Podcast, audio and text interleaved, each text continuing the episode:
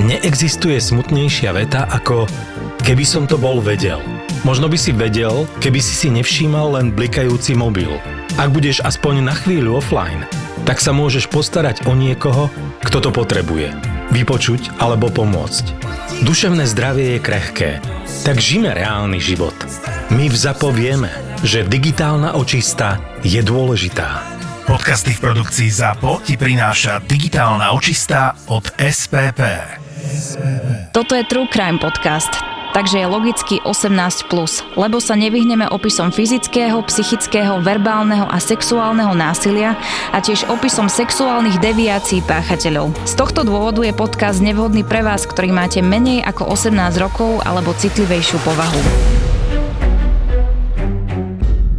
Akože reálne sú na Slovensku ľudia, ktorí zarábajú tisíce eur a títo naši Slováci k ním chodia a takto kešujú, hej, že tí tri a desať tisíce a čakajú, že sa niečo udeje. Dobre, ale veď sa neudeje nič. Hej, akože ten manžel sa nevráti, manželka sa nevráti, láska nepríde a potom naskakuje vlastne taká tá manipulácia, že ešte také dva litríčky a mohli by sme, či ako je to v praxi? Presne, presne takto to funguje. Poprípade to funguje reverzným spôsobom, kedy človek použije tú negatívnu psychológiu na to, človeka, akože ten v úvodzovkách šarlatán alebo manipulátor a robí to takým tým štýlom, že no ale to si za to vlastne môžeš ty. Ty mi málo veríš. Alebo si do toho vložil málo energie a ten človek častokrát sa dostáva do sporu, kedy má strach z toho výjsť len tak, takže to nechá plávať. A s týmto ja v mojom spirituálnom svete sa stretávam často, že chodia ľudia, že boli oklamaní, majú strach a proste naozaj musíme riešiť takéto veci. Ako je normálne, že za službu ti človek zaplatí. Hej, je to tvoja služba nejaká, ktorú urobíš, ti zaplatí. Napríklad my vedieme nejaké terapie alebo ceremonie, tak je to platené, čo ja viem, mesiac vedieš človekom ceremonie, tak dostane cenník normálne, ktorý je a v tom cenníku má rozpísané, že čo koľko stojí. Dobre, ale sa bavíme o normálnych uh, cenách, samozrejme, alebo, a normálnych samozrejme, terapiách. Samozrejme. Čiže keď ty napríklad s niekým urobíš terapiu, tak je to, neviem, do sto eur, hej, príklad. Každá alebo, je trocha iná. Alebo približne, že nebudeme sa baviť. Také základné sedenie u nás stojí okolo sedemdesiat eur.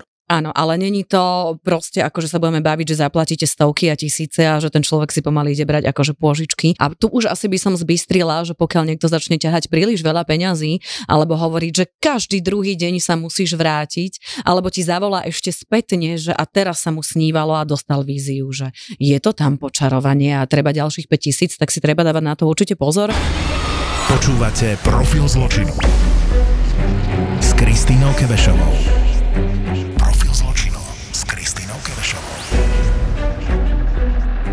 Norko, ja som veľmi rada, že si prišiel a že si tu. A možno veľa ľudí si teraz povie, že bude to taká téma, ktorá teraz na dušičky je veľmi aktuálna, ale ja viem, že aj ty sa stretávaš s mnohými obeťami a ja by som to povedala veľmi vysokej manipulácie, dokonca aj trestných činov pri tvojej práci, ktorú robíš v Avalon Magic. Povedz mi niečo o tých obetiach a o tom, čo sa u nás deje. Prvom rade ďakujem, že môžem tu s tebou takto zdieľať túto tému. Naozaj ten záber aj v tomto spirituálnom poňatí je veľmi veľký, pretože v podstate som niečo ako kňaz, ktorému človek ide na spoveď, takže si vypočujem mnohé spovede ľudí pri terapiách, keď im pomáham alebo rôzne, takže ani táto sféra, teda keď sa bavíme o duchovnej sfére a spiritualite, sa nevyhne práve a ľuďom, ktorí sú obeťami či už spirituálneho násilia alebo takého vymývania mozgu, alebo či už ide o obete, ktoré si zažili, nejaké násilie alebo niečo, čo ich poznačilo a sú na ceste, kedy viac dôverujú duchovným nejakým praktikám a pomáhame im vlastne sa z toho dostať. Spirituálne násilie, čo to znamená? Táto nová doba, nová spirituálna doba, to nazvime, lebo teraz vieme, že to spirituálne poňatie ide veľmi do popredia, je to veľmi ako keby moderné, tak e, prináša aj určité úskalia so sebou, samozrejme také tie temné miesta, by som to nazval. A v dnešnej dobe, kedy ľudia naozaj hľadajú pomoc, je veľmi ľahké ľudí zmanipulovať. Abo ľudia pri svojich problémoch, lepšie povedané, sú veľmi ľahko manipulovateľní a sú potom ľahkými obeťami pre dobre vycvičených spirituálnych manipulátorov. Ako sa to deje, keď mi vieš povedať napríklad taký príklad? Aby to každý pochopil. No tak uh, treba skúsi predstaviť ženu, ktorá doma má problémy a v každodennom živote, v manželstve, financie, rúca sa jej vzťah. A teraz takýto človek naozaj potrebuje odbornú pomoc nejakú, ako z toho výjsť. Takže predstav si, že takáto žena nájde pomocou buď nejakých reklám, alebo môže to byť pomocou internetu, to nazvime, tak nájde niekoho, kto ponúka nejakú spirituálnu pomoc. A teraz k nej ide, si to predstav, ku scénu, samozrejme emocionálne rozložená, psychologicky na tom není dobre, emočne. No a teraz ten človek, ktorý je veľmi zdatný vo svojom odbore, jej veľmi ľahko vie ako keby zatieniť takú tú realitu nejakou falošnou domienkou pomoci. No samozrejme, že tá pomoc nie je zadarmo, že? Takže namiesto toho, aby takíto ľudia potom dospeli k pomoci, nielen, že dojdú o veľa peňazí, ale im to prehlbuje tú priepas toho, kde sa naozaj ešte môžu ocitnúť. Takže... No ja som zažila napríklad, keď bol taký príklad, že veľakrát aj rodina ma vyslovene oslovila o pomoc a teraz hovoria, že tá naša kamarátka, alebo mama, alebo niekto sa úplne zbláznil, lebo prišli s tým, že presne ako ty hovoríš, mám problém vo vzťahu, ja neviem, rozvádzam sa, alebo niečo sa deje a teraz prídu k niekomu, volajme to k nejakému vešcovi alebo šamanovi, hej. A on teraz povie: "Jo, ja to tu vidím. Vy ste urieknutá tou čiernou mágiou a nejaká žena tam je, ktorá vám nepraje, ale dajte mi tu dvesto eur, aby sme teda pomohli." A potom idú do toho, že príde záhadne ako telefonát a povedia, že sedemstopäťdesiat eur ešte treba, aby sme tam prečistili nejaké iné, lebo ja to vidím, že sa to deje a tá žena príde, že sedemstopäťdesiat eur, a potom tam začína taká tá manipulácia, keď oni prídu, že viete čo, vidím to tam, že sa stane niečo vašim deťom. A toto je maximálne svinstvo, ktoré sa deje. A pokiaľ nezaplatíte tých dvetisíc eur, tak aj vaše deti budú choré a ide na vás rakovina a ja to vidím.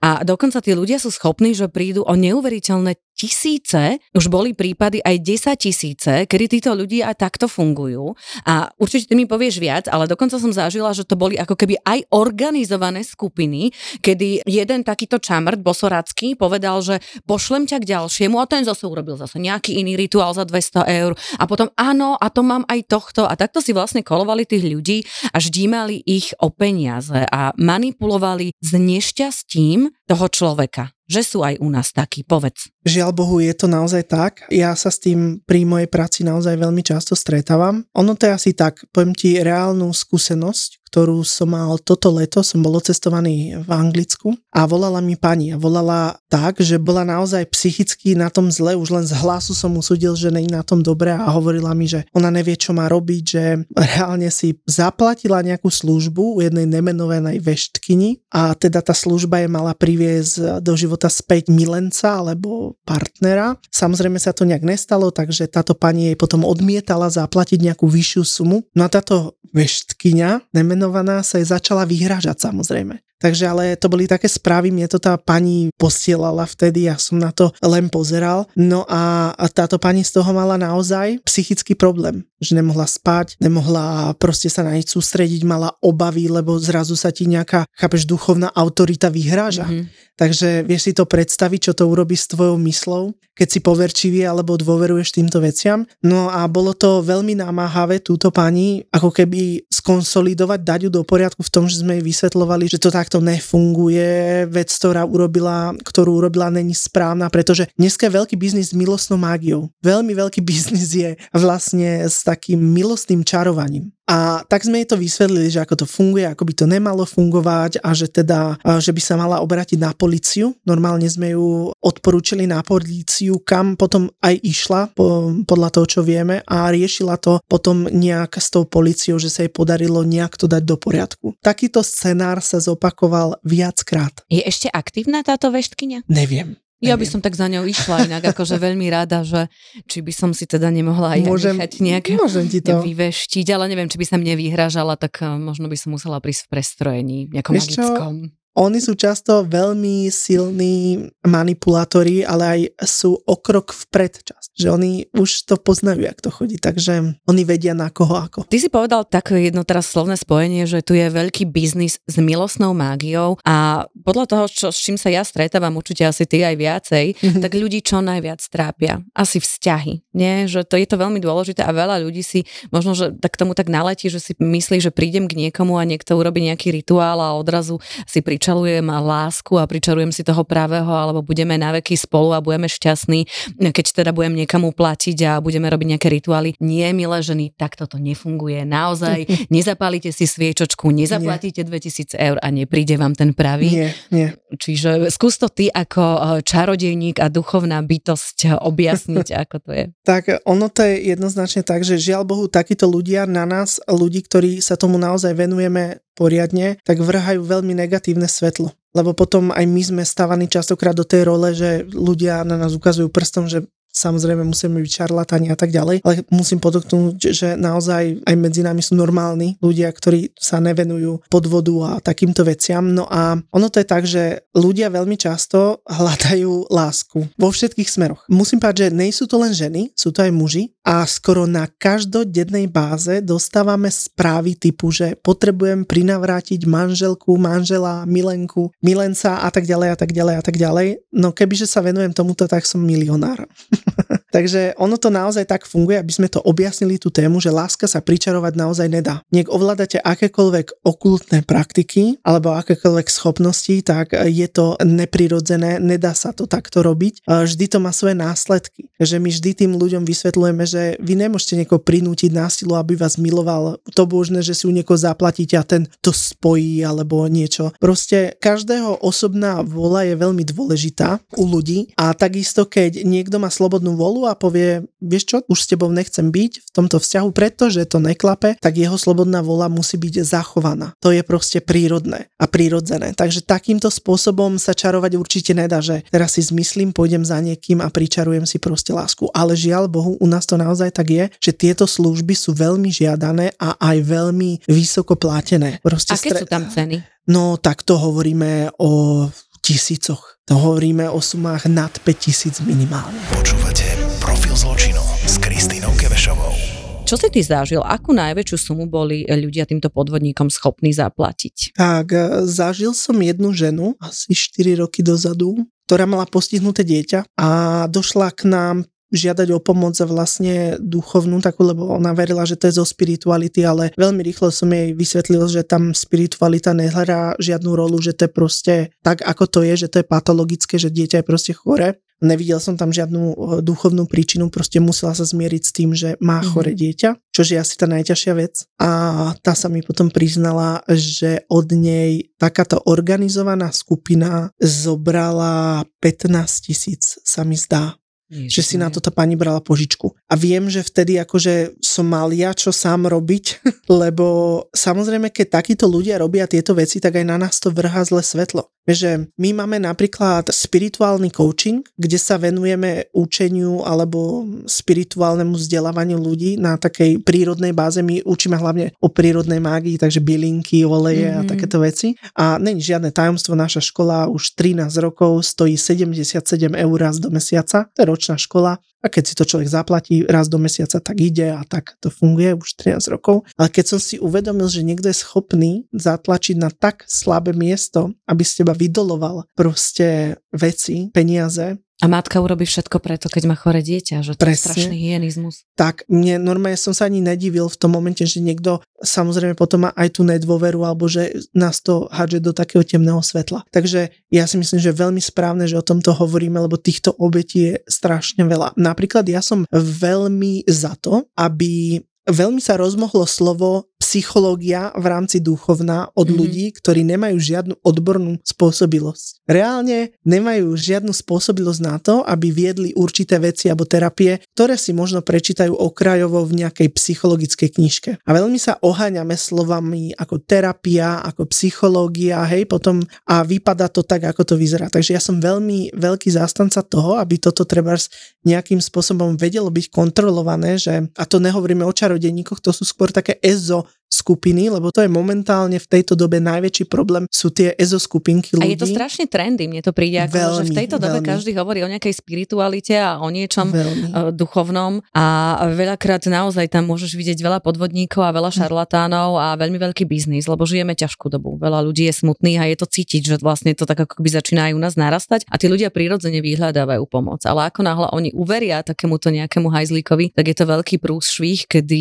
môže to mať veľmi veľké následky aj pre ich život. A som rada, že aj ty to hovoríš, lebo naozaj tých skupín je čoraz viac a ja to počúvam naozaj od známych, že má nejaký problém, išla za niekým, začal tam robiť rituál, tristo eur, sedemsto eur a teraz to majú premyslené, prišla do miestnosti, príde tam asistentka, asistentka tá objedná, ďalší ide tam prečistí, ďalší začne robiť nejaké rituály, akože že zvláštne, vypýta si ďalších šesťsto eur, potom mm-hmm. akože a takto tam tí ľudia chodia mm-hmm. a za chvíľu ty vidíš takéhoto duchovného človeka, duchovného človeka, hej, v úvodzovkách, ktorý chodí na autách za státisíce a má tam normálne akože organizovanú skupinu pri sebe mm-hmm. ľudí, ktorí to manažujú a príde mi, že ja v tom necítim žiadnu nejakú snahu pomôcť a je tam taký ten veľký amatérizmus, že presne čo ty hovoríš, že to není žiadny vyštudovaný psychológ alebo niekto a vidí, že to je cielene získavanie peňazí, ako oklamať ľudí a parazitovať na ich nešťastí. Je to veľmi tenká hranica. Veľmi tenká hranica. Ja ako hovorím, že tie rituály alebo tie veci určite majú svoju cenu, že trebárs, keď niekto naozaj je porobený alebo urieknutý, proste v našom svete sa vyskytuje aj také veci, mal som reálne veľmi ťažké prípady, tak naozaj tá očista môže trvať dva tri mesiace, s kým toho človeka dáš dokopy. Môže to stať kľudne aj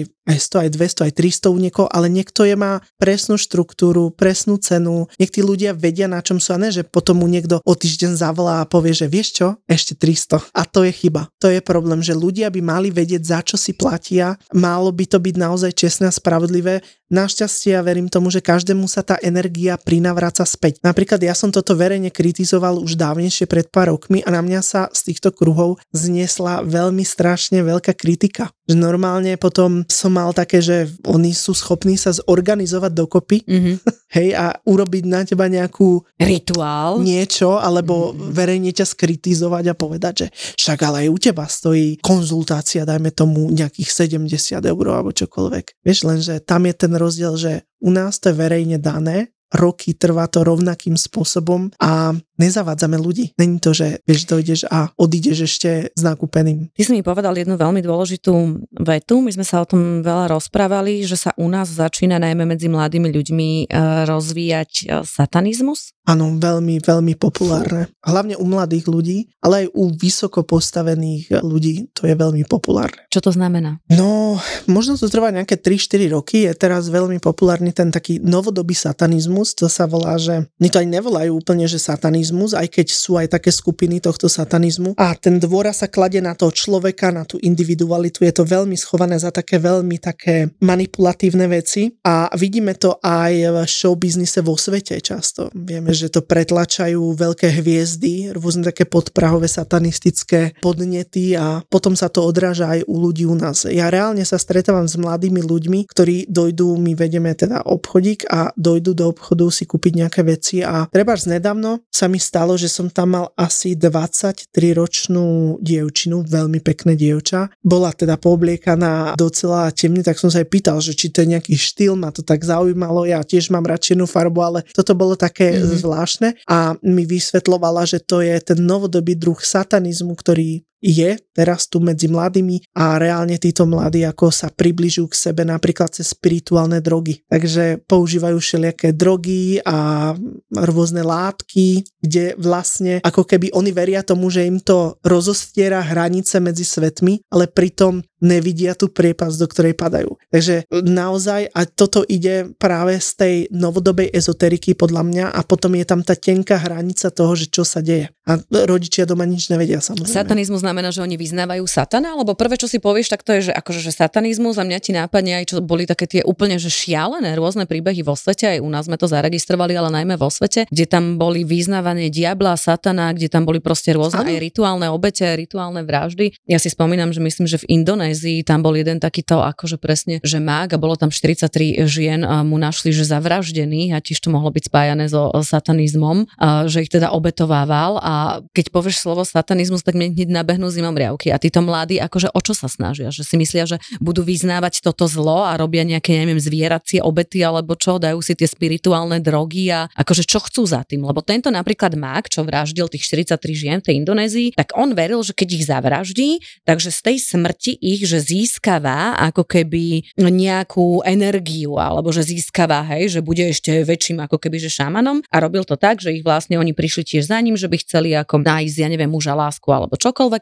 A že aj ideme si urobiť taký rituálik, a rituálik bol v tom, že ich zakopával do zeme a hovoril, že toto je ten rituál, že takto budete, že do polky tela. No ale nečakali, že Mák ich potom tam teda akože skantril a on si myslel, že takto získava tú moc. Ako to je teda u nás týmto satanizmom medzi mladými? U nás sú dve štruktúry satanizmu. Sú tu vysoko postavení ľudia, ktorí reálne sa venujú ceremoniálnemu satanizmu, že sú v nejakej skupine ľudí, ktorá tá skupina je naviazaná na iné satanistické komunity vo svete. To reálne u nás funguje. A potom je tu taký ten pseudosatanizmus medzi mladými ľuďmi, ktorí akože vyznávajú satana a vlastne je to ten kult toho, že ja som Boh sám sebe a môžem si robiť, čo chcem. S tým súvisí aj tie drogy, pretlačanie si nejakého extrémneho názoru. Má to dosť veľký psychologický dopad na emocionálne cítenie mladých ľudí. Takže to sú dve rozdielne skupiny satanizmu, ktoré u nás reálne sú. Ja sa odborne venujem výučbe okultných vied, takže ja to reálne akože vidím medzi ľuďmi, že občas sa snaží aj takíto ľudia z tohto prostredia prihlásiť na naše workshopy alebo prednášky, mm-hmm. kde väčšinou my prednášame teda na tému prírodných spirituálnych zákonov, ale máme aj parapsychológiu, okultné vedy, a oni sa potom s tebou snažia aj hádať, vieš, lebo oni tam proste ten chaos. Ja som ten boh alebo ano, niečo, hej. Ano. Dobre, ty si povedal, že sú v tom rôzne vplyvné skupiny, alebo že to je také, takéto vyššie, že to je medzi, dajme tomu, že známymi ľuďmi a že je to prepojené. Nemôžeš mi asi povedať, že kto z našich celebrít alebo politikov je, dobre, keď vypneme podcast, tak mi povieš, hej, že je vyznávačom tohto satanizmu, ale ako to je? To potom, čo oni si akože myslia? Ja si to neviem totiž to úplne akože predstaviť, že či je to naozaj ako v tých filmoch, že on si myslí, že bude robiť nejaké obety, a dúfam, že nie ľudské, hej, že toto tu ešte nemáme na Slovensku, a že bude získavať moc a ovládnem Slovensko. Pokiaľ hovoríme o skupine ľudí, ktorí sú v tom vyššom satanizme, alebo naozaj také, že je to prepojenie s tými kruhmi aj vo svete, ja som sa s tými ľuďmi reálne stretol, proste viem o nich, tak tam to je, má aj takú tú spirituálno-ceremonialistickú väzbu, že tam už naozaj ide o to, že tí ľudia veria, že podpíšu tú zmluvu s tým diablom, prinášajú určité obete, to je odstupňované aj podľa toho, ktorej tej štruktúre sa nachádzaš. Takže není to vôbec dobre. Oni a... ako pod, veria tomu, že urobia nejaký rituál a podpíšu zmluvu s diablom, hej? No, prinášajú rôzne obete určite. Aké obete? Tak riešil som napríklad pred pár rokmi reálne prípad ženy, ktorá sa zaplietla do jednej satanistickej skupiny, ktorá bola v Bratislave. Táto žena rituálne otehotnela a potom ju naháňali. Mala to veľmi ťažké, lebo chcela odtiaľ odísť, diali sa jej zlé veci, akože šípila, že sa tam neudeje niečo dobré. Bolo to prepané s drogami, s vysokými proste všelijakými ľuďmi. A keď utekala vlastne, alebo sa snažila odísť, my sme jej spirituálne pomáhali skôr po tej spirituálnej ochrannej stránke. Čo znamená, že rituálne otehotnela? No, tak oni majú také všelijaké obrady, kedy vlastne dieťa je splodené počas rôznych takýchto obradov. No. To znamená, že tam má akože viacerí, tam majú sex každý s každým, alebo je tam žena a príde tam viacero tých satanistov, či? To je ťažko povedať, lebo ja som sa toho nikdy nezúčastnil, ale podľa toho, čo ona povedala, tak to vypadalo tak, že to bol obrad, kde vlastne ako keby niekoho reálne si mysleli tí ľudia, hej, že ich toho muža, že posadne ten démon a ona s ním má vlastne sex. To sa deje v Bratislave. Dialo. Možno mm. aj deje, len o tom nevieme. No bol problém to, že do toho boli zapletené ľudia z vyšších kruhov a táto žena mala čo robiť, aby sa dala do bezpečia. Čo znamená ľudia z vyšších kruhov? Rôzne ľudia. Od showbiznisu po politiku. Norko, tí ľudia reálne tomu veria? Určite. Fuch, to je zlo. To je. To je, to je strašné. Ja keď zlo. som to prvýkrát zažila, bo som počul, tak ja som si myslel, že to je, že Žil to je mne? sci-fi. Áno. Lebo to nejde ti hneď, že to uveríš tomu len tak, no. S Kristínou Kebešovou. Poďme sa teraz rozprávať o čiernej mágii, lebo je rozdelenie biela mágia a čierna mágia a vieme, že v rámci tej čiernej mágie je tiež množstvo rituálov, kde sa tiež pácha, dajme tomu, aj tá kriminálna trestná činnosť. Áno. A ako to je u nás, čo sa týka čiernej mágie? No, v prvom rade, ono to je tak, že mágia není čierna ani biela, farby ju tvoj zámer, vieš, máš doma nôž, vieš s ním krájať chlieb, ale dá sa s tým aj zabiť človek, hej. Takto to je s mágiou, že mágiu farbí tvoj zámer. Žiaľ, u nás to funguje tak, že napríklad ja verím tomu, tak jak mňa učili staré čarodejnice, vedmy proste, ktoré boli pôrodnými babicami a tak ďalej. A toto boli úžasné ženy. To je, pomáhali ľuďom v reálnom živote s rôznymi záležitosťami po spirituálnej stránke. Tieto ženy vždy nám hovorili, že Noro, vždy si zapamätaj, že mágia není nadprirodzená, Mm-hmm. čarodejníctvo není nadprirodzené, ono je prirodzené, vy, vyviera z prírodných síl. Preto aj my, keď robíme rituály, ja vždy vysvetľujem ľuďom, že my nemôžeme znásilniť nejaký prirodzený tok veci. My sa venujeme naozaj len tvoreniu nejakého mostu, po ktorom človek prejde k tomu, čo potrebuje. Že to je dôležité. U nás sa tá čierna mágia skôr deje v takom slova zmysle, že, že sa ľuďom ponúka možnosť napríklad preklínania, to je veľmi populárne. Dokonca... Akože niekto ti príde za niekým a povie, že ja chcem niekoho prekliať, hej? No samozrejme. Alebo je... ja chcem nie... Teraz ma to napadlo. Viem o jednej žene, čo som sa dopočula, a tiež je to taká známa žena a chodievala za takýmito ľuďmi a že ona riešila, že chce uškodiť tejto svojej konkurencii alebo prekliať, alebo chodila, že ja zaplatím, urobte na ňu nejakú čiernu mágiu, aby som ublížila tomu a tomu. Že... Samozrejme, tak toto funguje. S týmto som sa stretol ja. Napríklad na východnom Slovensku veľmi populárne. Velice populárne. Ja som sa s tým stretol napríklad aj tak, že raz som bol u jednej pani, ona bola Bulharka, veľmi silná čarodejka, dejka, pomáhala ľuďom z týchto prekliatí a som videl, že proste toho je kopec. Tí ľudia proste s týmto fungujú odjak živa. To je proste súčasť folklóru alebo tej ľudovej tradície a takisto to je u nás len. Žiaľ Bohu, u nás to už má aj taký koncept modernej dobe, že je to aj dobrá zárobková činnosť. Nedávno som natrafil na ženu, ktorá to ponúkala v rámci reklamy. Niekde to na mňa vybehlo, že venujem sa čiernej mágii, porobím alebo niečo tam také bolo. Niečo... za päťdesiat eur urieknem vašu sokyňu. Niečo, niečo také tam Bože, bolo. Bože, pošli mi tie inzeráty. Ako ja Takže nič. My sa na tom Príjem, smejeme, to akože, lebo neviem si presieť, že kto ide s týmto, aj keď párkrát sa aj nám objaví, už teraz ne, lebo ľudia vedia, s čím my robíme, ale párkrát sa aj nám objaví, že niekto žiada o takéto veci. No ja si viem predstaviť, že teraz sa na mňa vrhne toľko ľudí za toto, čo som túto tému otvorila, ale proste je to Ale veď je to, je to pravda, akože diať sa to deje, my všetci vieme, že napríklad s týmito urieknutiami, iba keď zastaneš na pumpe na Zelenči, tam je taká známa rodina, ktorí akože my sa tak pravidelne tam naháňame, že oni tam prídu a idú tam teda veštiť, paninko, vyveštím. No tak párkrát som ich naháňala a dokonca sme to urobili na skryté kamery tak, že sme ich teda, ja som tam posielala rôzne volávky, že aby teda akože mohli veštiť. A ja som veštiť. to videl. Videl hej. si to, mm-hmm. hej. A to bolo presne o tom, že my sme tú tetu nahrávali a ona každému veštila to isté, že to bol ten istý modus operandi a každému vás niekto uriekol. Aha. Vidím, že nejaká žena a potom začala, že musím túto urobiť rituál labraka, dobraka, tam šarmal, víš, pred tvárou, ale dvadsať eur mi musíte dať, a keď hovoríš, nemáš dvadsať, tak aspoň cigarety kúpiť na pumpe. Alebo bolo také veľmi nepekné, že keď tam išli v podstate ako keby, že s malými deťmi, tak ona začala do toho kočiku, vieš, že hnedala hlavu a išla, že uriekli vám dieťa, alebo začali potom plúť, ja ťa urieknem. A ja keď som sledovala tých ľudí, ako oni im dávali peniaze a potom sa ich pýtam, hovorím, že vy viete, že to je blbosť. A oni, že tak ja radšej im dám tých dvadsať alebo päťdesiat eur, lebo ja sa v podstate akože že bojím, aby sa niečo nestalo a človek si povie, že radšej že zaplatím, ako by sa niečo udialo. Čiže na toto, že sme urieknuté, to každá jedna takáto nám povie na parkovisku alebo na nejakom odpočívadle. Ja už najbližšie, keď tam prídem, tak oni povedia, že mne už ani veštiť nechcú. Takže utekajú, ale že áno, tento biznis s touto čiernou mágiou určite sú ľudia, ktorí to aj u nás na Slovensku ponúkajú a ja verím tomu, že je veľa ľudí, ktorí sa snažia možno, alebo si myslia, že takto môžu ja by, uškodiť. Ja by som to objasnil, aby ľudia vedeli, že v podstate osemdesiat percent ľudí, ktorí k nám dojdú, že sú urieknutí, nie sú urieknutí. Mm-hmm. Treba rozlišovať medzi urieknutím, kedy ide o spirituálny problém a je jasné, že to je spirituálny problém. My máme na to špeciálne, naozaj špeciálny postup, kde to vieme zistiť aj podľa toho, čo sa deje človeku. Ale osemdesiat percent ľudí alebo klientov, ktorí dojdú, že sú urieknutí, vlastne buď sú v jednom zaciklení mm-hmm. psychologickom, že tie problémy si vytvárajú proste žiaľ Bohu sami zo spôsobu života, ktorom žijú. To je prvá vec. Alebo si urieknutie milia proste so zlým obdobím. Život není rovnaký. Hej, raz sme hore, raz sme dole, proste dejú sa nám veci a je prirodzené, že musíme zažiť aj tie negatívne veci. Takže veľa ľudí si vie pomýliť urieknutie s rôznymi inými vecami a pre týchto rôznych šarlatanov to je vstupná brána, ako to pomenovať jedným spôsobom. Si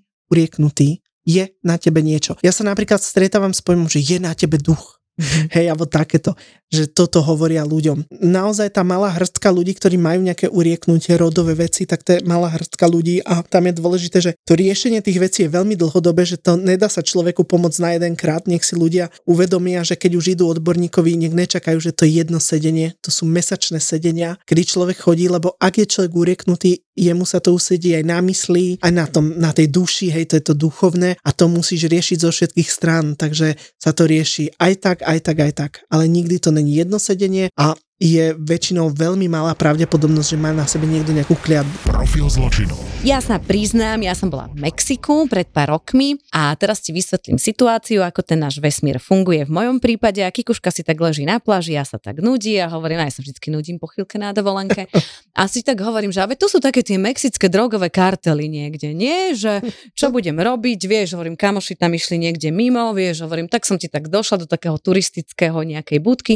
Hovorím, počúvajte, že ja by som chcela vedieť, že kde sú tie mexické drogové kartely. To myslím vážne, že som toto urobila. A vyšiel taký Mexičan a hovorí, že niekoho ti zavolám, prišiel nejaký chlap na taxíku s nejakým iným, on hovorí, že ja som člen že mexického kartelu, hej, a potom sme zistili, že prevážal akože kokain vo veľkom. A že čo by som chcela, hovorím, no tak chcela by som niečo vedieť, že ako to u vás funguje, že čo ty robíš, ja som vlastne novinárka, že neboj sa. A že ešte vy tu máte takéto náboženstvo, skôr kult Santa Muerte, akože svätej smrti, že tuto v Mexiku, že čo vyznávajú mafiáni. A ja hovorím, áno, že chcem točiť o mafiánskom náboženstve, že musíš mi to ukázať, on, že ty sa nebojíš. Hovorím, no nebojím, šibnutá som usadla do auta a išla som s ním. Počúvaj, po ceste sme sa stavili, že tu je kamarát, ktorého zastrelili, že ideme na pohreb. Tak sme sa stavili na tom pohrebe. Mexický cintorín vyzerá inak ako náš cintorín a teraz vlastne pochovávali a lúčili sa všetci akože s tým človekom, a ktorý bol zastrelený. Pre mňa bolo neuveriteľné, že všetci tam vybrali marihuanu a začali húliť. A keď som videla osemdesiatročnú babku, jak si tam šula jointa, jak je spráskaná. A hovorím, že to sa deje prečo? A oni hovoria, že no, lebo že my robíme všetci to, čo ten zomierajúci alebo zosnulý, že mal rád a že tento robil s drogami a strašne rád húlil. Tak sme sa všetci akože že zhúlili na jeho počesť. Hej. Potom sme pokračovali ďalej, že zoberieme ťa za jedným šamanom, že ktorý vlastne robí toto Santa Muerte. Fuj, Norko, ja som v živote akože bola jedna z najhnusnejších vecí, keď som tam prišla. To bolo zlo. On tam podrezával kuriatka, kohutov, tam bolo krvi, zla, všade tam mal lepky. Hovorím, čo tu máte za tú lepku? No, tuto je sedem ľudí, ktorých som pracoval, že som ich vlastne e, akože nechal zavraždiť, tu sú ďalšie. A celkovo toto náboženstvo Santa Muerte, keď som si to začala pozerať, tak tam boli aj rôzne rituálne vraždy, boli tam v podstate rôzne obete, lebo naozaj títo mafiáni a takíto blázni v tom fungovali a keď tam bol nejaký kňaz, ktorý niekoho znásilnil a zabil a krvou postriekali vlastne celú tú miestnosť zrovna v tom období. Reálne som tam cítila zlo, hej, prestala mi fungovať kamera a fú, akože mala som čo robiť, aby som odtiaľ akože odišla a povedala som si, že na takéto zlé miesto, bo vnímame energie, ja teda veľmi, že sa nechcem nikdy vrátiť, ale to bol môj predslov a ty mi teraz niečo o tom povedz, lebo ty vieš. Ja viem, že vieš.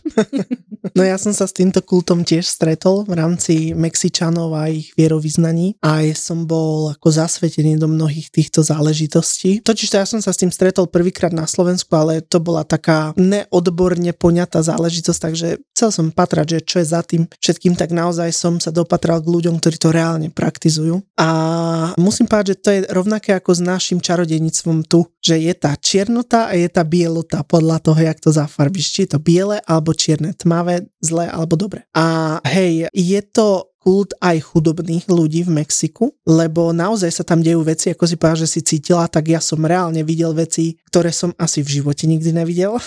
Aké? No, rôzne od levitácie po poltergeistov, ktorí zhadzovali veci, ako rôzne som videl, naozaj som videl rôzne záležitosti, není to sranda. Mal som možnosť byť zasvetený do tých obradov hĺbšie a hĺbšie, ale v zmysle pozitívnom viac menej, pretože toto náboženstvo uctieva ako aj... Je to náboženstvo alebo kult? Ťažko povedať, lebo je to úzko spojené aj s ľudovou mágiou, ktorú oni tam majú vlastne spred kresťanskej doby, že tam už uh, vlastne tí inkovia a podobne uctievali takéhoto božíka smrti. Rozme nenapadne to meno, lebo je to strašne krkolomné. Je taký jazykolam toho božíka smrti a oni vychádzajú z tých starých návykov, vlastne a zvykov. Takže podľa mňa sa to miesi až s takým náboženským konceptom. Ale je to... Ono je dôležité povedať, že naozaj milióny ľudí vyznávajú Santa Muerte. No aj kresťania. Je, je to tak, ako ty hovoríš, že môžu tam byť, ja som to tiež presne videla v tom Mexiku, že v takých tých bežných rodinách, že že tam bola, že nie Panenka Mária, ale proste akože smrť, hej, lepky a že to predávali, ale je tam vlastne aj toto negatívum, kde som sa pýtala aj tohto vlastne člena tohto mexického drogového podsvetia a on hovorí, že vieš, ja som mafián, my sme blízko smrti, zomierame, čiže my sa modlíme k našej smrti. A hovorilo, že áno, že môžeš teda akože mať, že robíš to, dajme tomu, že neubližuješ, ale áno, sú tu aj takéto,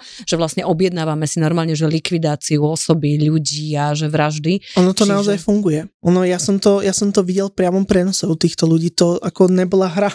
Dôležité je to, že ale ja som to zažil z toho liečebného procesu, že ja som videl reálne ľudí. To bola jedna učiteľka, ktorú volali, že Norma. Ona bola liečiteľka, ona uzdravovala ľudí cez túto bytosť, cez túto svetu smrť a teda tá ma hodne veľa naučila. Bolo to veľké, naozaj, že veľkolepé, že tam sa diali také tie zázraky na počkanie. To znamená čo? To znamená, že trebárs tam došla žena, ktorá mala pätnásť rokov, typ psychickej poruchy, že bola úplne mimo a táto žena ju z toho dostala za dve hodiny viditeľným spôsobom. Nemohlo to byť hrané, lebo tam stali ľudia trebárs v radoch z rôznych kútov, takže stretol som sa s týmto, ale tiež som poznal jedného človeka z Kuby, ktorý bol zasvetený v Mexiku, hovoril práve o nejakom veľmi významnom drogovom bossovi, mm-hmm. takom celosvetovo známom, neviem kto to bol, už si nepamätám, lebo ja v tomto tak sa moc nepohybujem v tomto svete tých kartelov, takže nepoznám tieto mená, ale bolo to celosvetovo známe a učiteľ, ktorý jeho učil vlastne, bol zatknutý spolu s týmto drogovým bossom,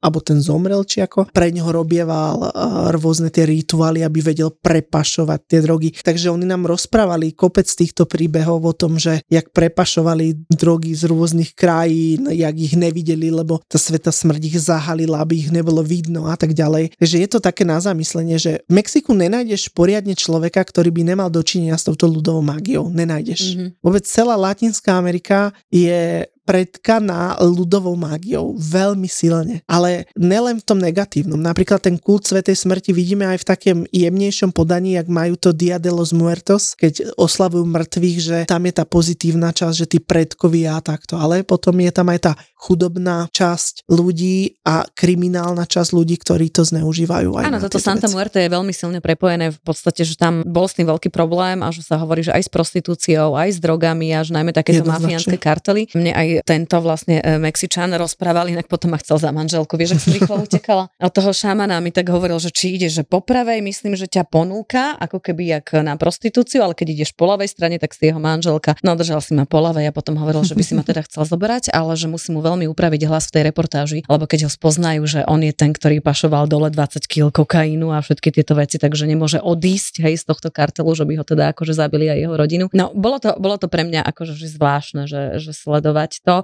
Zase je na ľuďoch, čomu budú veriť alebo čomu nebudú akože veriť, ale vúdu, no. Tiež také, že keď sa ja, čo ma napadne pri vúdu, sú všetky také tie vúdu bábky, to som videla najmä v Dominikánskej republike, mm-hmm. a tam tiež tam, viem, že keď som tam točila, tak sme tam behali po takýchto všelijakých, niektoré tam bolo naozaj také tak by to ľudové liečiteľstvo, že robili nejaké vúdu, ale potom niektoré tam boli, že bácha, že tam sú už takí tí vúdu, nie tí veľmi dobrí a poznáme rôzne tie filmy, kde sú tie vúdu bábky.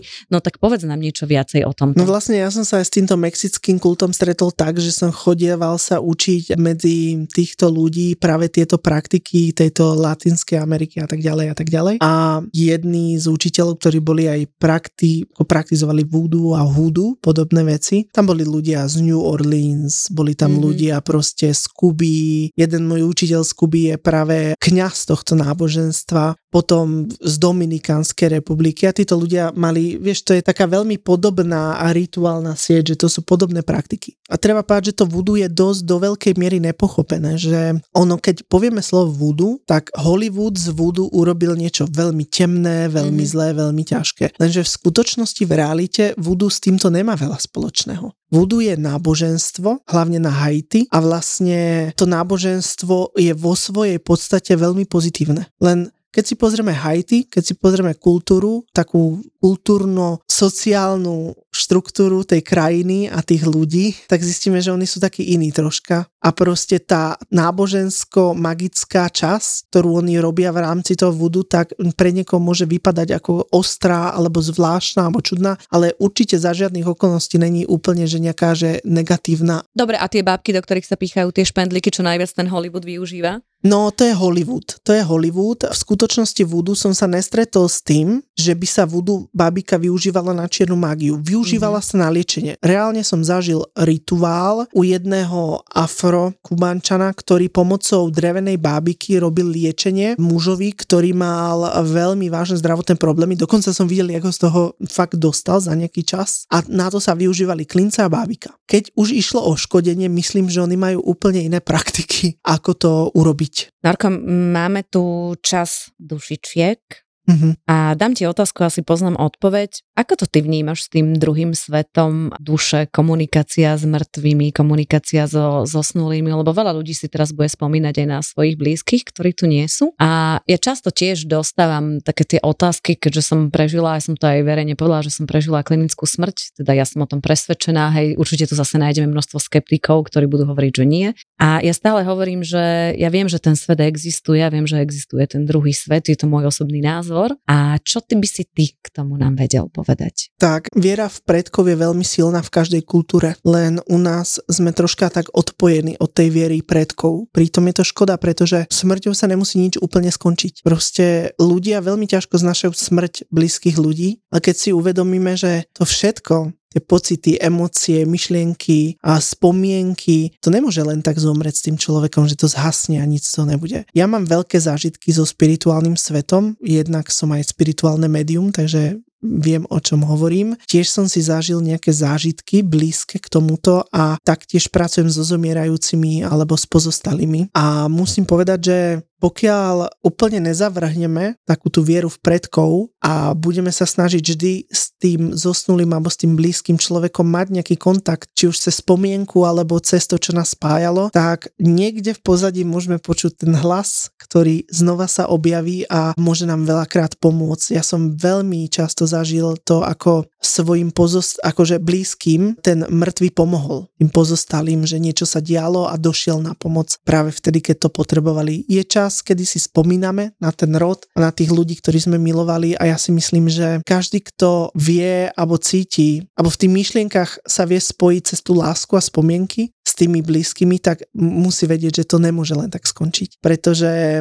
to je, no proste smrťou sa láska a spomienky nekončia. No neviem, jak by som to lepšie zakončil. To je veľmi ťažká téma, pretože mnohí ľudia si myslia, že smrť a koniec. Lenže ja som naozaj bol svedkom toho, keď chorí ľudia, trebárs bol mm-hmm. chorý pán, ktorý skoro zomrel a normálne nám povedal, že pozrite, že ten pán ničomu neveril, hej? Bol ateista, úplný, úplný racionalista, racionalista hej, profesor. A povedal, že vieš, Noro, ja som zažil reálne, že došla moja mŕtva manželka a že položila na mňa ruky a boli horúce a že hovorila, že ráno sa zobudíš a bude ti lepšie a musíš bojovať. Musíš bojovať, lebo doma máme deti. A ja už som preč. Že keď dojde čas, sa znova stretneme. Ten pán vyzdravel. Ešte doktor mu povedal, že to je zázrak, že sa z toho takto dostal a miesto, kde mal proste tie problémy a kde sa to proste zle zacelovalo, všetko bolo zahojené. Takže možno je niečo medzi nebom a zemou, len ide o to, či my dokážeme otvoriť svoju myseľ dostatočne aj na vnímanie týchto vecí. Svoju myseľ a svoje srdce?